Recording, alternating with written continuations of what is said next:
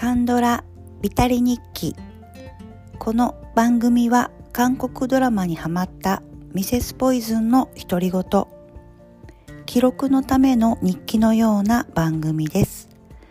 さて本日は第50話私の解放日誌について記録していきます。とこちらのドラマは、えーと、もう始まる前からえーと、かなり期待をしていまして、えーと、ずっと配信を待っていたという期待ドラマになります。なぜかというとこのドラマの脚本家が私の大好きな、えーと、何度も見返しているドラマの「マイ・ディア・ミスター」と同じ脚本家というところで期待が高まっていてて絶対見るぞと思っていたドラマになります。ドラマの概要なんですけれども、えー、2020年22年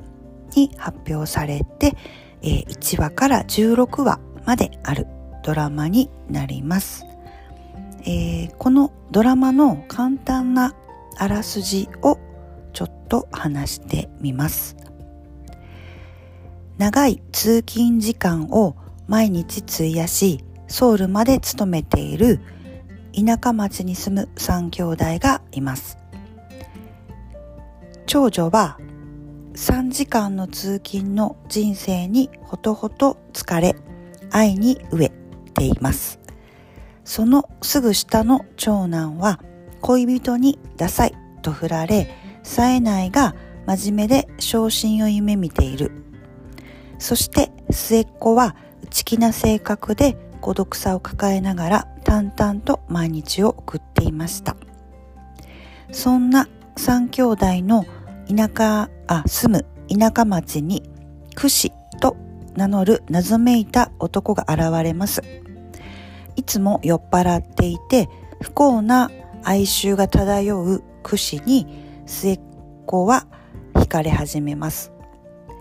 三兄弟がそれ三兄弟それぞれがこれまでの平凡で窮屈な毎日を変えるために奮闘しながら自分と向き合い幸せとは何かを模索していきますといったあらすじになります主な出演者なんですけれども、えーと、この愛に飢えているという役の長女をしているのがイエルという女優さんです。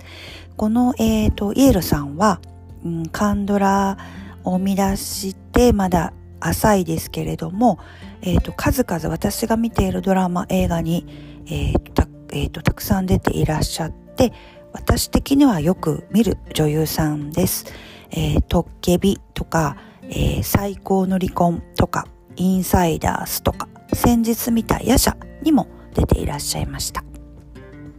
で、この、えーと、ちょっとダサいとか言われて、真面目なんですけれども、なかなか昇進できずにいる長男を、イ・ミンギさんがされています。と私は、えー、みんなの嘘というドラマで、えー、見たんですけれど、他にも、いつもどちらかというと、えー、と、高身長で、えっ、と、イケメンで、あの、まあ、いつ、あの、イケメンっていう、あの、恋愛ドラマとかで、まあ、そういう、あの、主役というか、あの、イケメンでっていう役が多いイメージなんですけど、まあ、今回は結構、あの、情けなくて、まあでも普通に平凡で、ダサい田舎者の青年っていう役をやっていて、あの結構あのびっくりしましたね。あのギャップというか。でも逆にそう見えてしまうんですよね、このドラマでは。まあ、そこのなんか演技のうまさというか幅の広さにびっくりしました。あの、先ほど話したイエルさんもそうなんですけど、ほとんどどちらかというと、あの、クールで、あの、口数も少なくて美しい女性っていう役が今まで見たドラマでは多かったんですけどこのドラマでは口数も多いですしあのなんていうのかいけてないあのモテない女の人の役みたいなところででもまあそう見えるんですよねドラマでは。だからちょっとあの全然本当に雰囲気が違うっていうところであのびっくりしてこの演技の振り幅にびっくりしたという感じでしたでと主主役になるかなとは思うんですけど末っ子のミジョンっていう役をキム・ジボンさんという方がされています。私はおそらく初めて見たんではないかなとは思うので、このドラマの印象だけしかないんですけど、あの、他のドラマでは、あの、大体普通は愛嬌がある役が多い人らしくって、このドラマでは逆に長男長女と真逆で口数も少なくってあの孤独でまあ人間関係もあの労働の一部だと思って会社でももう最低限の人間関係しかこう作りたくないと思って割り切って生きているような役をされていて多分知ってる方だとそこもあ全然いつもと違うなって思うかもしれないんですけど私はあのほぼ初めてだったのであのそんなにそのギャップっていうのは感じずに見ました。あとこのククシっていう役をソン・ソックさんされています。とソン・ソックさんは、えー、っと最高の離婚とか DP とか恋愛体質っていうのでも、えっと、見たえーと、俳優さんになります。と今までも割と個性的な役が多いかなと思うんですがこのドラマでは特にあの物語が進むと、まあ、明らかにはなるんですけどどこから来たのかとかなぜこの田舎にいるのかとか素性とかもわからなくて結構ミステリアスな男性っていうのを演じていてあのかなりあのなんでしょうこちらもソンソックさんも個性的なイメージはあるんですけどミステリアスであのまあ最終的にというか末っ子のミジョンが惹かれていって、まあ、クシも惹かれて、お互い惹かれ合うんですけど、確かに女性から見ると、その、まあ、アル中ですしね、なんか不幸な感じもするんですけど、ミステリアスで、でもまあこれちょっと魅力がもう爆発しすぎててまあ惹かれていくわなっていうようなあの色気がある役をされていました。であと他にもまあこのドラマにはもちろんこの兄弟のお父さんとかお母さんとかと長女の長女が好きになる男性だったりとか長男とまあ友人であったり、まああと付き合ったりとかもあるんですけど、いろいろな会社の、えっ、ー、と、ミジョンの会社の人とかも含めて、まあ周りにも普通の人で、普通に、まあいろいろな、まあ背負ってるというと大げさかもしれませんが、あの、いろいろある、えー、まあ本当にでも普通の人たちがたくさん出てきています。でドラマの感想なんですけどドラマっていうよりあのちょっと本を読んでるというか小説を読んでるような感覚で見ていったドラマになります本当にあの華やかでドラマティックな内容とかじゃなくって事件とかもあんまりまあないんですよね。なんで最初の本当に5話目ぐらいまでかな。えなんかこうなんだろういつ何何が起こるんだろうっていうところをずっと見てきて割と淡々と見る感じになるのでちょっとうんどうどうなんだろうと思ったタイミングもあったんですけどでもあの正直私そこまでこのドラマハマってはないんですけど結構周りとかは評判もいいんですよねこれ。あのドラマがすごくこう人間関係とかを細かく描いていたり名言があったりしてすごくいいっていうドラマの評判はいいんですけどなんか私そこまであんまりハマってはないんですけど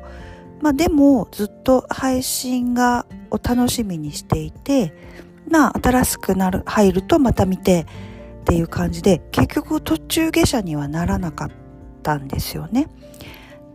なんでまああの、まあ、なんでハマらなかったのかなってこう思うとあのまあ、正直主役がまあミジョンになる末っ子のミジョンになるかなと思うんですけど多分ミジョンに全然ハマらなくて、まあ、そこかなと思うんですけど逆に長女とか長男とかのあの口数が多いチームの方のその語っている、えっと、セリフとか思いセリフでいう思いみたいなところにはある意味共感する部分っていうのもあったんですけどあのあんまりミジョンとは共感する部分がちょっと少なくってハマりきれてはいないんですけど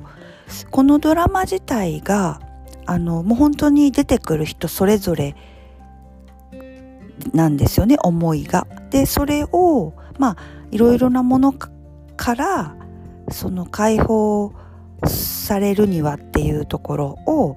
まあ、自分で解放していくしかまあなくて、まあ、それをこうやっていってみたり、まあ、自分の問題点をが気づけたりというようなことかなとは思うんですけどなんか明確に何かこう正解みたいなものがないのでそれぞれもあの最終話に至ってもそのなんだろう。こうちょっとこうそれぞれ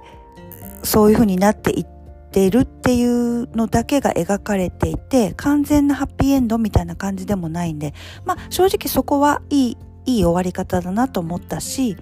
この3兄弟とか他の周りの人たちの人の人生っていうのがこれからも続いていくんだろうなっていうふうに見終わるドラマになるのでもう本当に逆に自分とか自分の周りの人たちの何かを見ているかのようなドラマでは